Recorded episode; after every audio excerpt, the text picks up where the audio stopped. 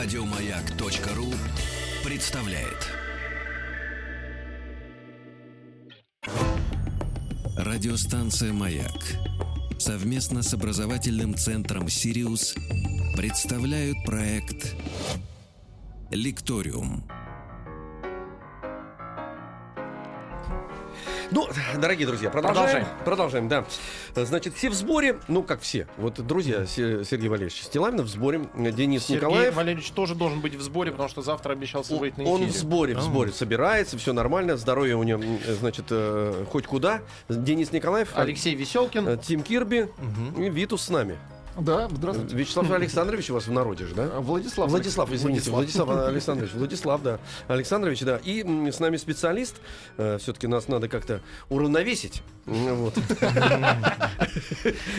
Один уравновешивает четверых. Э, Тарас Вячеславович Нечай. Э, Действительно, ребят, вот э, смешно Денис заметил. Мы только что имели беседу крупную, длительную и очень познавательную о чае.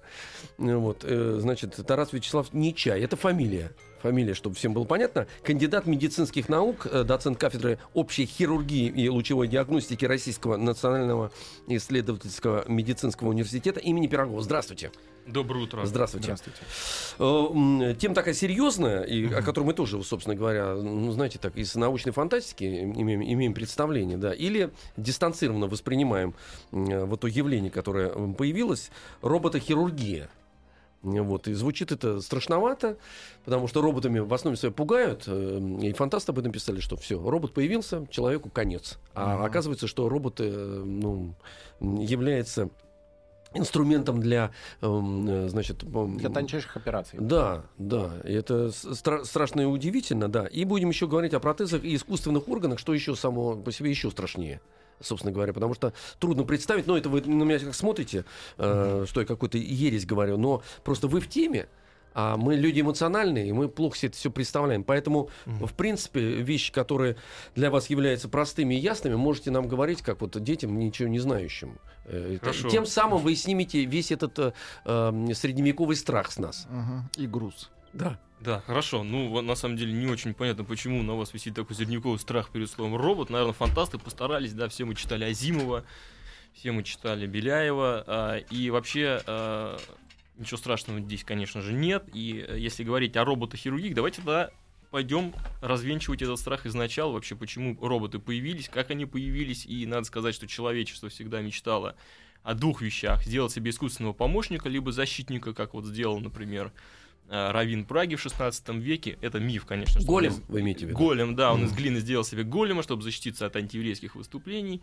э, протестов. И э, когда Пигмалион, царь Крита, по совместительству скульптор, ну или он по совместительству царь Крита или был скульптором, он э, влюбляется в Галатею, и Афродита ее оживляет, эту статую. Но потом там события развивались по-разному, что легло в основу различных художественных произведений, одноименных, Пигмалион, например. А, Помочь, помочь себе в хирургии э, человек стал стараться где-то 60-х годов. До этого были простейшие роб- роботы-автоответчики, до этого были роботы, которые а, помогали работать с опасными материалами, то есть развитие э, робототехники, развитие ее послужили открытие радиации, когда человек понял ее вред, и он стал а, применять роботов, которые удаленно могли взаимодействовать с радиоактивными препаратами, но э, с 60-х годов появляются промышленные роботы, которые стали быстрее, качественнее делать машины на конвейерах. И нужно сказать, что японцы в этом очень сильно преуспели. Большинство, две трети промышленных роботов мира работает в Японии. И э, роботы-хирурги э, начинаются где-то с 80-х годов, когда появляется робот, опять же, из Японии, 85-й год, робот Puma, название его, который применялся для э, взятия участков ткани из мозга для исследования под микроскопом. Вот так, если это объяснить, это называется биопсия медицинским языком. А зачем был нужен робот? А, у этого манипулятора было устранено дрожание рук. То есть, если мы с вами и вот, дорогими товарищами радиослуш... радиослушателями вытянем руку, а, кон- кончик пальца будет дрожать обязательно, кончик Мгм. руки. Если мы в эту руку возьмем еще какой-то манипулятор, например, которым нужно будет захватить частичку мозга, еще он больше. будет дрожать еще сильнее, потому что Мгм. он сам сантиметров 30-40. Мозг это очень сложно устроенная структура. Вот у вас был здесь гость, который блестяще про это рассказал, и поэтому если мы возьмем те клеточки, которые нам взять не нужно, мы можем получить какой-то потенциальный неврологический дефицит, то есть какие-то отклонения нежелательные. Поэтому был создан робот, у которого, естественно, манипуляторы не дрожат, у которого закладывалась программа, где располагается тот участок, который нужно взять. Э, Программа в него закладывалась из компьютерного томографа, который предварительно исследовал пациента, устанавливал подозрительный участок, и робот точно к этому участку подходил и брал не дрожащими своими руками этот участок мозга, потом он исследовался, из, исследовался под микроскопом. Раз, извините, чтобы было ясно. Значит, он, эм, это манипулятор не с помощью эм, передачи движения руки человека, а он сам работал по программе. Да, То есть человек только создавал, э, зада- давал задачу и создавал, так сказать... э, правильный вопрос. да. Ага. Он нажимал кнопку Да. и располагал робота над головой. мгм. Вот. Это вопрос очень по существу, потому что все хирургические роботы делятся на два вида. Те, которые управляются человеком, мы сейчас о них поговорим, и повторяют действия управляющих каких-то рукояток, и те роботы, которые действуют сами. Если говорить о тех страхах, которые нам вселили, например, тут Азимов, да, и вот в 1942 году в рассказе «Хоровод» появляются знаменитые три закона робототехники, что робот не может причинить человеку, первый закон, либо своим действием или бездействием э, послужить тому, чтобы человеку был нанесен вред то э, те роботы, которые управляются человеком, они потенциально даже вред принести не могут, потому что выключается там, кнопка, например, Да. и всё. Он не может двигаться, если человек не двинул, То скажем, есть э, раз- рукоятку. э, этот робот производное э, движение человека. Да, да, пр- продолжение движения Да, человека, да. скажем так. А есть роботы, которые двигаются сами. Вот как вот этот робот Puma, потом появился робот нейроарм, нейрорука, которая помогает а, а, там нейроарм, нейрорука, потом робот робот-док, ортодок, которые помогают, например, протезировать сустав. Сейчас вы знаете, что есть э, проблемы, которые приводят к полной нарушению функции сустава. Ну, вот это называется анкилоз в медицине. У пожилых людей такое часто бывает, когда нужно сустав заменить.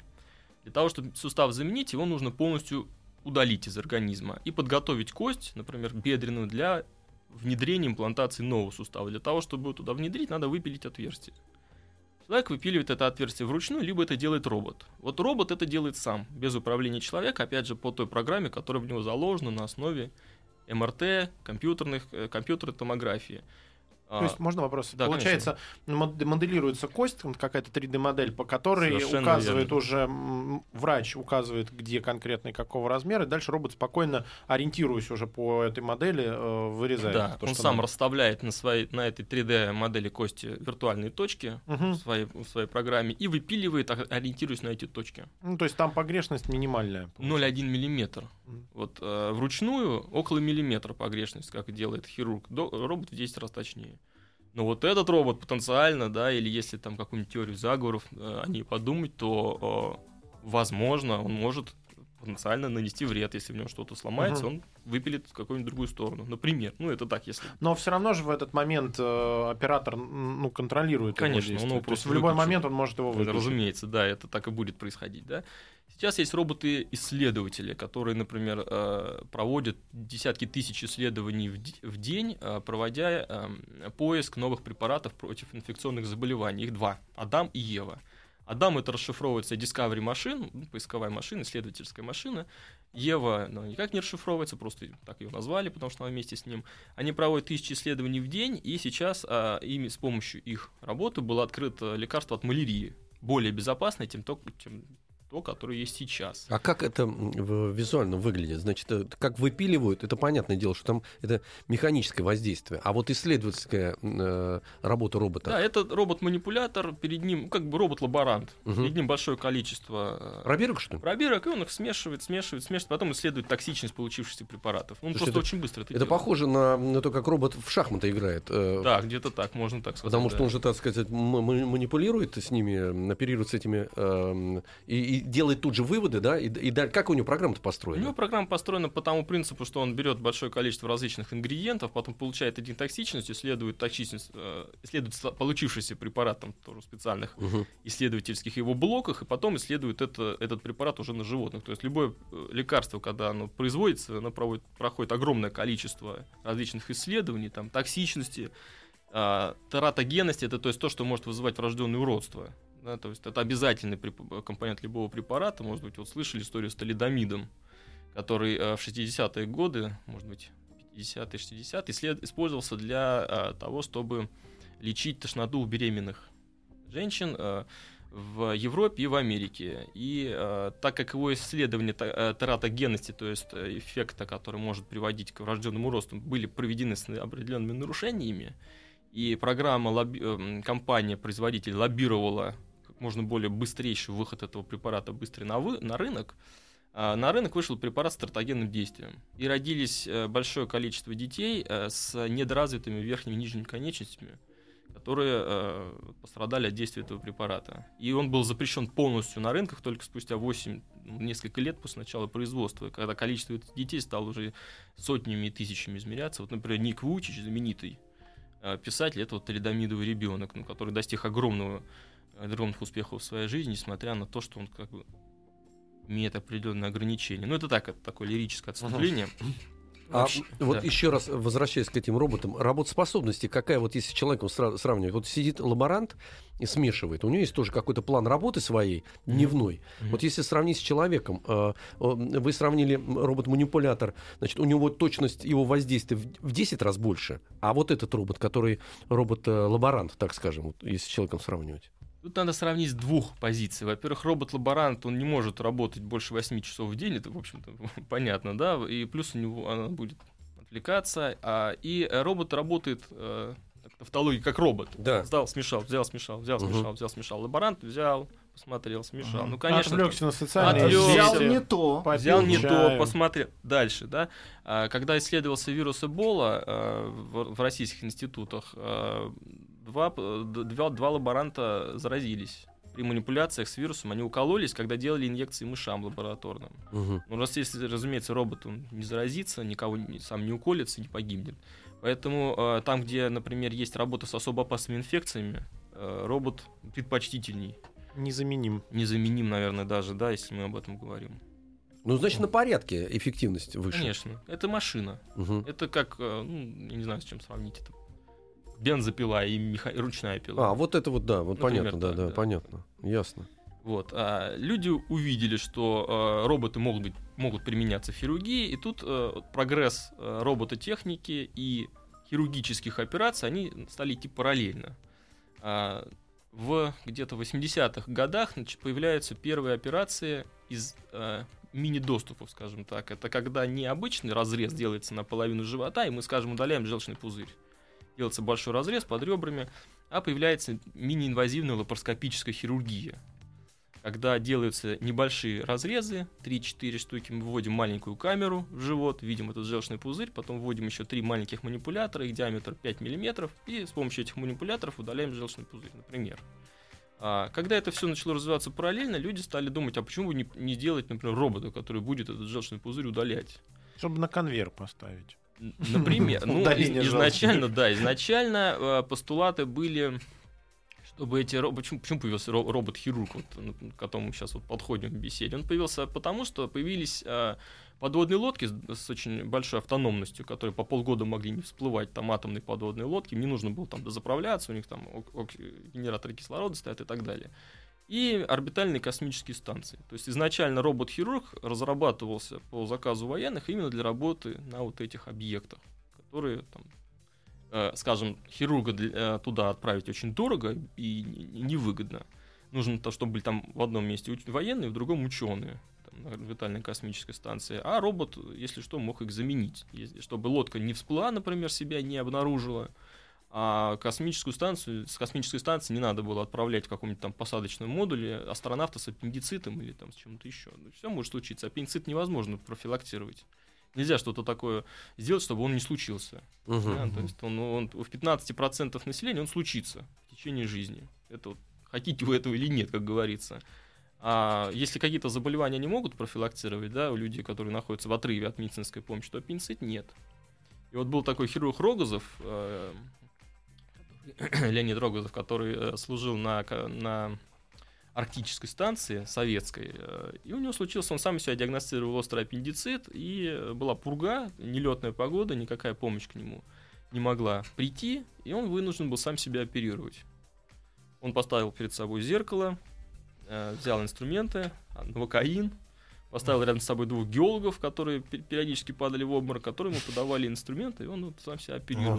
Да, просто нереально. него, у него история. местная э, анестезия. Местная, да? да, Нет, конечно. если Алексей наркозом- Послушайте, подождите, я, я понятно, как процесс этот идет. Ясное дело, что он в сознании Просто был. геройское какое-то. Да, он был в сознании, но он тоже периодически становился плохо, ему подносили нашатырный спирт, потом подносили спирт нашатырный тем, кто ему подносил нашатырный спирт.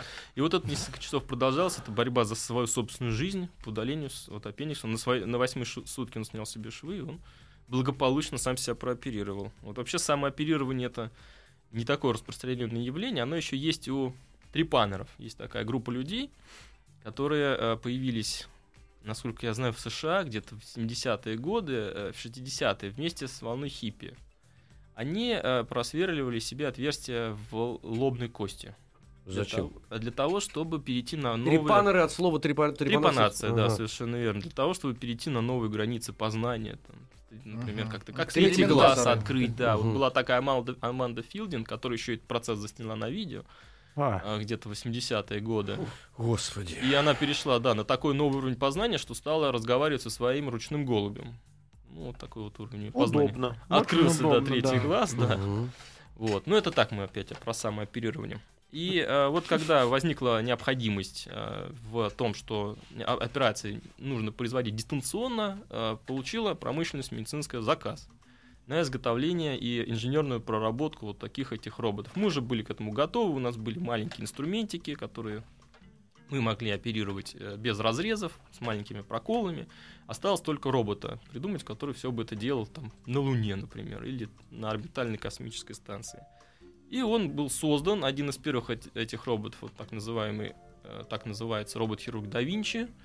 Это э, хирургическая система, которая состоит из двух блоков. Один блок управляющий, где сидит один хирург, и другой блок управляемый, который может э, располагаться на каком угодно расстоянии от хирурга, то есть на, на Луне, на подводной лодке, на орбитальной То станции. есть у него есть оператор как бы у этого робота. Обязательно, да. Ага. То есть все-таки им управляет хирург через манипуляторы Мгм. специальные. Такие манипу- интересные манипуляторы, колечки, где хирург вставляет пальцы, три колечка, вот он ими так управляет. У него есть еще педали, на которые хирург нажимает. Достаточно такая система интересная. Один из минусов этого робота то, что хирург требует дополнительного, достаточно длительного обучения, чтобы к этому роботу Ну, привыкнуть. Потому что да, да, да, оперирует по-другому. Да, берет он по-другому, и Мгм. смотрит он в такие окуляры, как перископ у подводной лодки. То есть он к нему прижимается, там есть два окуляра, у него, у него изображение э, в 3D, э, 3D изображение объемное в HD качестве, сейчас они Ultra HD, 4K вот эти качества, Ultra HD современные роботы da Vinci.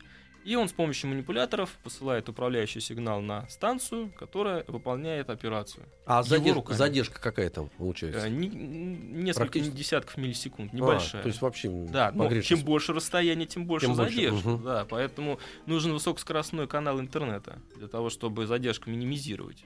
Мгм. Вот благодаря этому может выполняться операция где угодно, но а, нужно учитывать следующие там, факты, что он весит пока 500 килограмм. Ну это крупно. Управляющий, ну, сама станция, там, управляемая, там, несколько сотен килограмм все равно весит. То есть проще пока на подводную лодку взять хирурга, чем возить эту 200-килограммовую штуку Нет, но собой. если уже есть принцип, понятное дело, что он будет развиваться. Ведь Безусловно. первые компьютеры Безусловно. м они занимали этажи. Да, да. Понимаете, это Эльбрус, там, Да, да, да. Это мы все прекрасно понимаем, что все равно придет к тому, что принцип сам останется, а значит размеры, конечно, уменьшатся. Конечно, То есть вы уменьшатся. хотите сказать, что сидя в одном городе, в принципе, хирург может э, оперировать э, пациента, который находится дистанцированно. Это уже произошло. В другом городе. Да, это уже произошло. Это было в 2001 году, когда э, Жак Мореско прооперировал пациента, которая находилась в Франции, в Страсбурге, а он в Нью-Йорке. Была первая трансатлантическая при... А были какие-нибудь глюки в связи? Об этом история умалчивает, но у них был у них на 2001 год это даже не сам 10 мегабит скорость у них была связи интернета, но а, тут нужно понимать, что он двигался, останавливался, ждал, пока там произойдет аналогичное действие, двигался, то есть он не делал постоянно что-то, что могло как-то вот навредить потенциально пациенту. То есть пока э, риск заключается в, значит, в, этой, в передаче действий, в этой скорости, и самое главное, что э, нужна быть идеальная связь. Безусловно, должна быть идеальная связь, должен быть идеальный хирург к этому роботу, к, вот, к управляемой станции. Там Мгм. нужна единственная медсестра, которая все это, ну, или, хирург, или вр- врач любой, который просто настроит а, манипулятор над пациентом и осуществит их вход в пациента. То есть робот пока не может сам разрезать и ввести инструмент. Для этого А, нужно ага. еще специалист. да, Все-таки пока там. еще человек нужен. Симбиоз. Человек нужен обязательно, потому что без хирурга он ничего сделать не может. Ясно, ясно, Да, ясно, он ясно. управляется хирургом. безусловно. Понятно. Радиостанция «Маяк» совместно с образовательным центром «Сириус» представляют проект «Лекториум». Да, проект «Лекториум». У нас в гостях Тарас Вячеславович Нечай, кандидат медицинских наук, доцент кафедры общей хирургии и лучевой диагностики Российского национального э, исследовательского медицинского университета имени Пирогова. Еще раз э, здравствуйте, добрый день. Здравствуйте. Э, Вот, э, мы, напомню, говорим о роботохирургии, о э, протезах и искусственных органах. Остановились мы на э, роботе э, да Винчи, который называется. Да, да Винчи. Да, э, значит, он из двух частей состоит, э, дорогие товарищи. Я вкратце пересказываю, значит, ваш э, интересный, э, на- знаете, такая выжимка из вашей лекции. Э, Дистанцированно можно оперировать, то есть хирург находится в одной части, а пациент в другой части, даже в другом городе. Вот. Другой вопрос, что хирург проходит э, определенное обучение, потому что его движения чуть-чуть другие. Вот. Но человек все равно пока еще присутствует при этом оперировании, потому что он с- сначала делает первые надрезы, то есть э, вот э, э, специально обученный. э, Да, для того, чтобы э, попали инструменты Да. в то место, где им предстоит выполнить операцию. А инструменты должны попасть в надрез, и тут тогда, значит. Да, э, они вот там- вводятся Мгм. например, Ага. в живот, например, если Да. мы делаем операцию на брюшной полости. Мгм.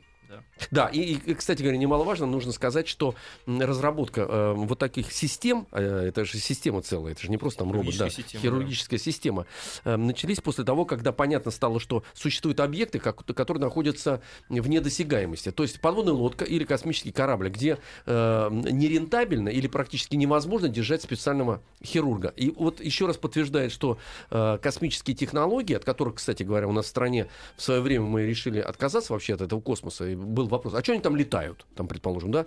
Или для чего плавают подводные лодки? Ясное дело, что военная техника и космос, конечно, двигают эти тех- технологии как, как ничто. Безусловно, Как безусловно. Они двигают друг друга, да, Ага. безусловно.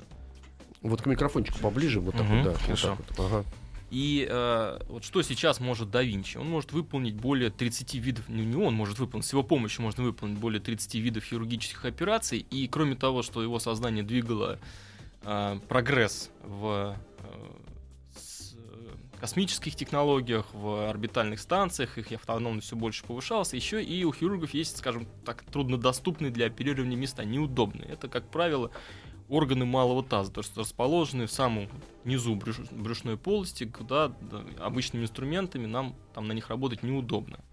Скажем, а, предстательная железа, э, матка и так далее. И вот э, основные преимущества робота при операциях на органы брюшной полости достигаются за счет операций именно на этих объектах, потому что манипуляторы робота обладают значительно большими степенями свободы, чем наши э, лапароскопические обычные инструменты. Но если наш обычный лапароскопический инструмент это, скажем так, удлиненный, например, ножницы или удлиненный такой зажимчик, который у нас в руке рукоятка, потом идет 40 сантиметров 5-миллиметровая э, трубочка и на конце маленькие ножнички, то э, у робота-хирурга да Винчи все то же самое, только маленькие ножнички на конце могут вращаться с, э, на 360 градусов во все Мгм. стороны, сгибаться, поворачиваться, измени- изменяться и так далее.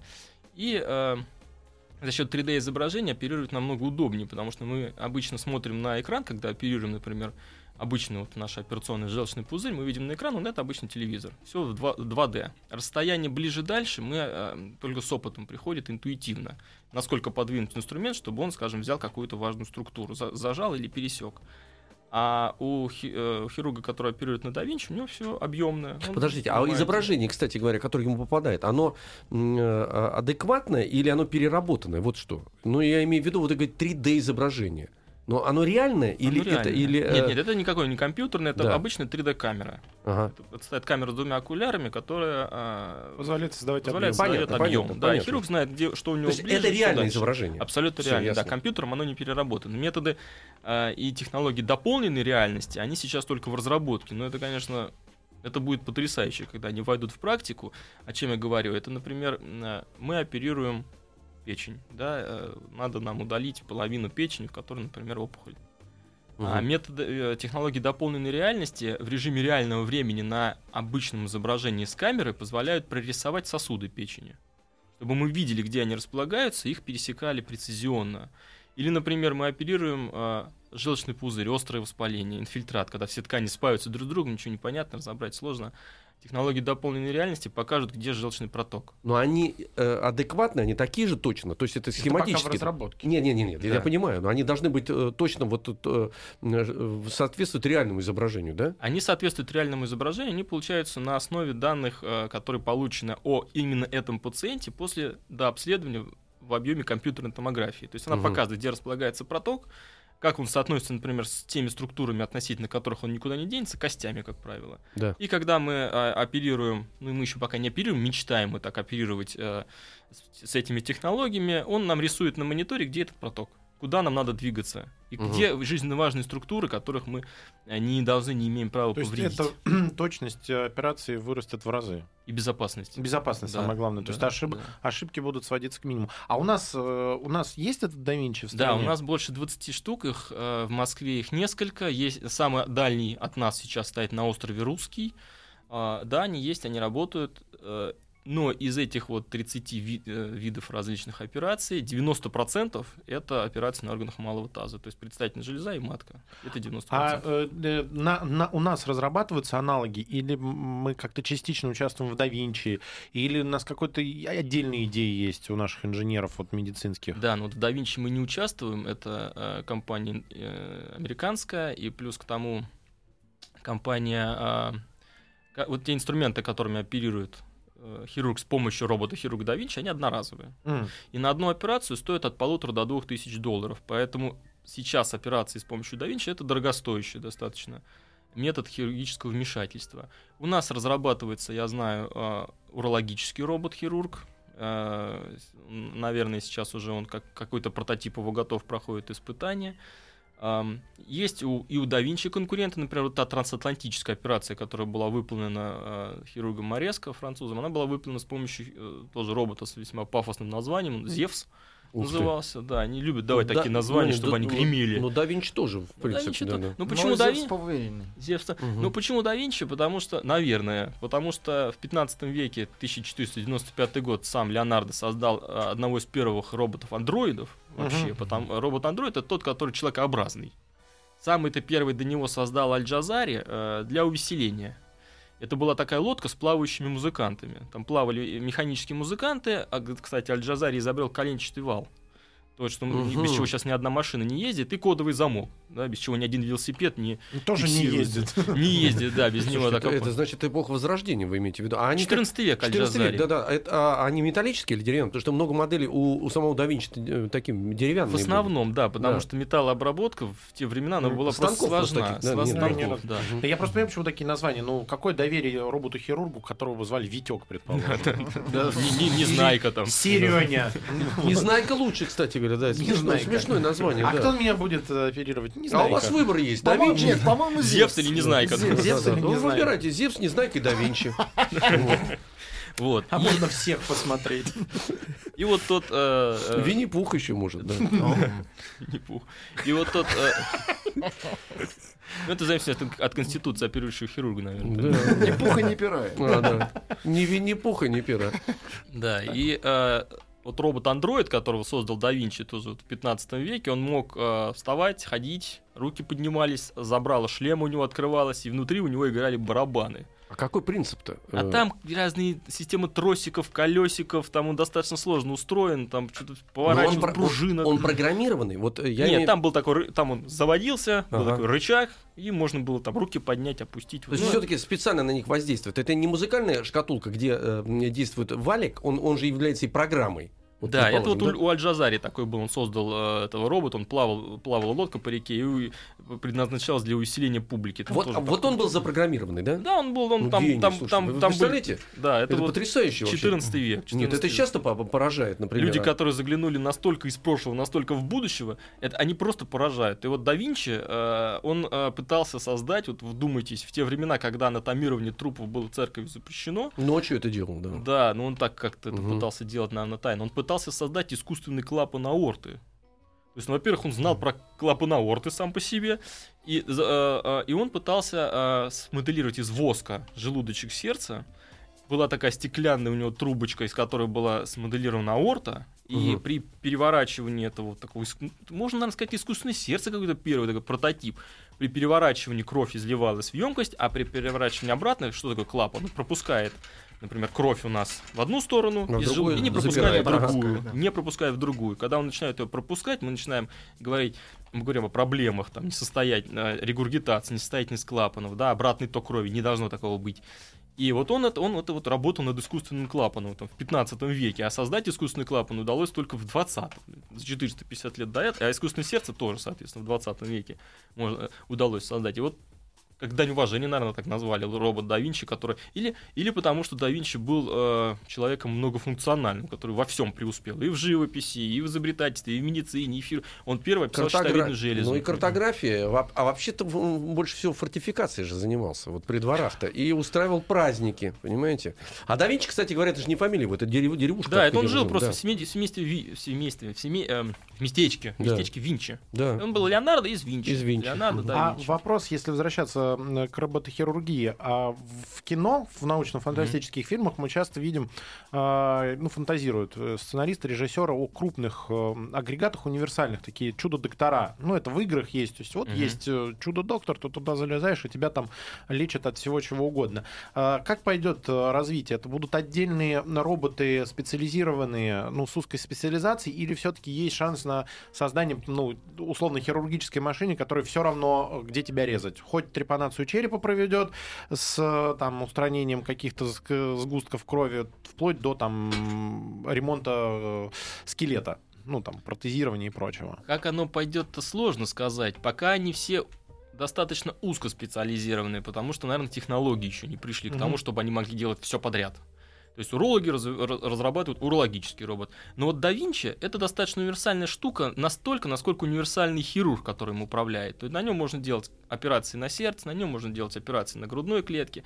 Но все-таки да Винчи это манипуляторы. Те манипуляторы, которыми все равно управляет хирург. Но Вопрос очень правильный э, в том смысле, что, во-первых, появился уже робот-хирург, которому не нужен хирург. То есть хирург-робот. Мгм. Единственное, что он пока умеет, это что-то сшивать между собой.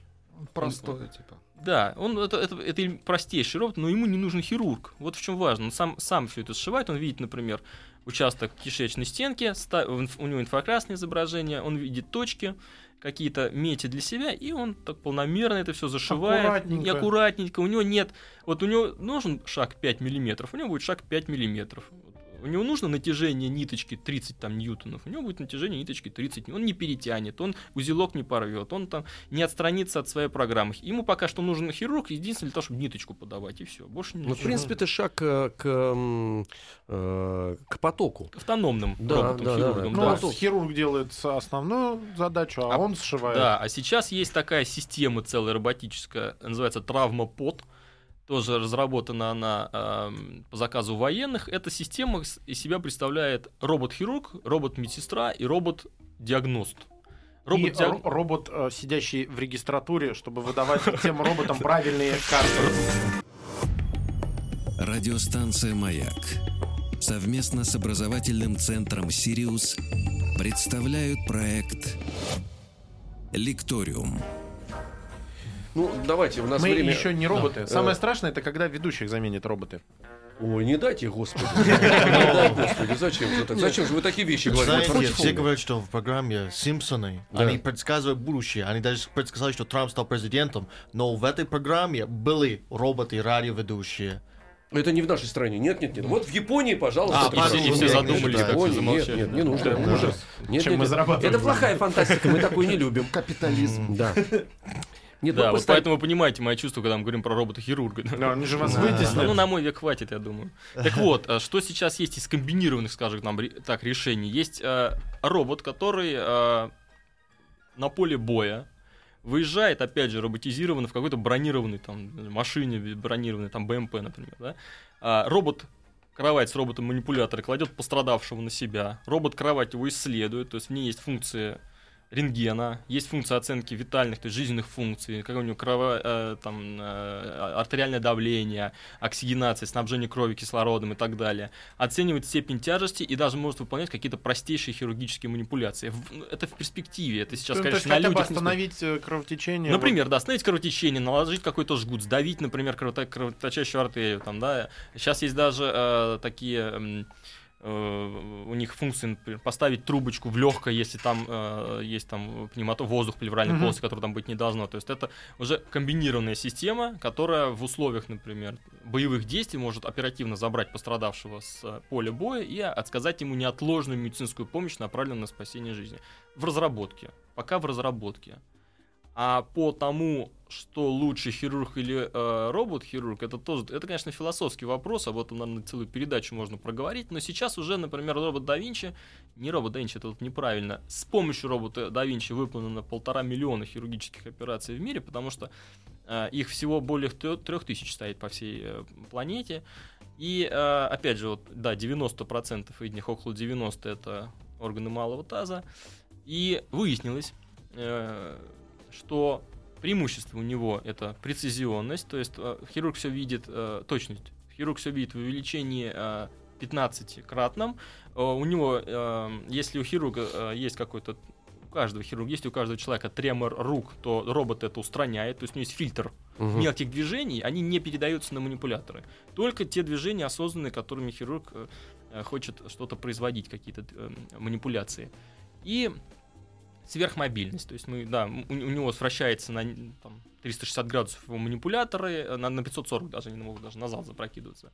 И э, это, конечно, безусловно, преимущество. Но есть и у него и минусы. Кроме стоимости, там, 2 миллиона долларов, но по сравнению с атомной подводной лодкой это ничто. Она стоит там, миллиарды долларов. А по сравнению с э, орбитальной космической станцией, которая стоит 150 миллион, миллиардов долларов, это один из самых дорогих объектов, построенных человеком за всю историю, то, конечно, это, не, ну, это недорого. Да, особенно На сдачу можно ну, в общем, поставить. да, там, да, да. А, оценили а, последствия операций с помощью робота роботических и обычных лапароскопических, то есть те, которые делают через маленькие разрезы для пациента.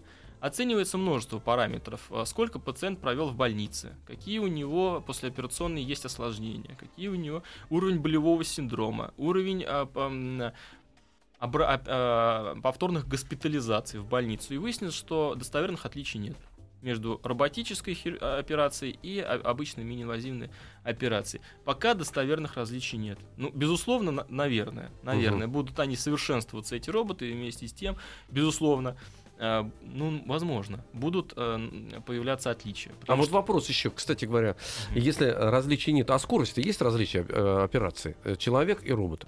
Недостоверная. Обученный, обученный хорошо роботический хирург сделает так же или быстрее. Ага. На- на- начинающий э, сделает медленнее. Ну, Мгм. это зависит от, от уровня. Есть хирурги, которые сделают же по 4-5 тысяч роботических операций. Он, конечно, это сделает очень быстро, потому что это, его это робот продолжение его рук буквально. Всё это Да, он будет. уже чувствует. Он его чувствует как самого себя, да. Хотя там э, э, тактильной чувствительности нет. То есть мы не чувствуем то, что мы берем. Обратной связи нет.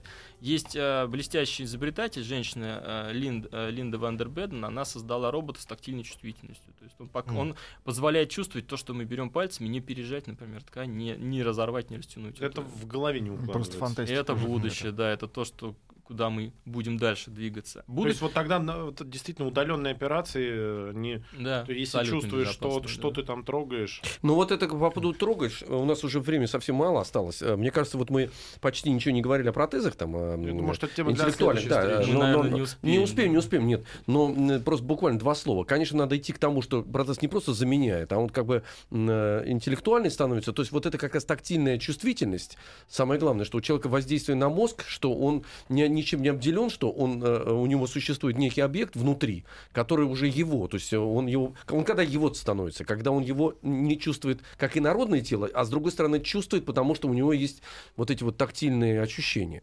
Он становится его, когда он ему, ему возвращает нормальную жизнь. Да, да. Да, и э, если вот в интернете набрать дека ARM 3, например, вы увидите, как искусственная рука берет э, виноградинку и перекладывает, перекладывает ее на новое место, не сжав, не раздавив. Можно поздороваться с искусственной рукой, и человек будет чувствовать, как, как вы с ним поздоровались, он будет чувствовать вашу, силу вашего рукопожатия, скажем так. А если уж заглядывать совсем в будущее, ну это действительно, наверное, это, об этом можно целую передачу говорить, о протезах и искусственных органах, видимо, то э, они мы стоим на пороге киб- киборгизации. Ки- ки- Киборг это э, сабернетик организм, это организм, э, где с- сосуществует машина и человек.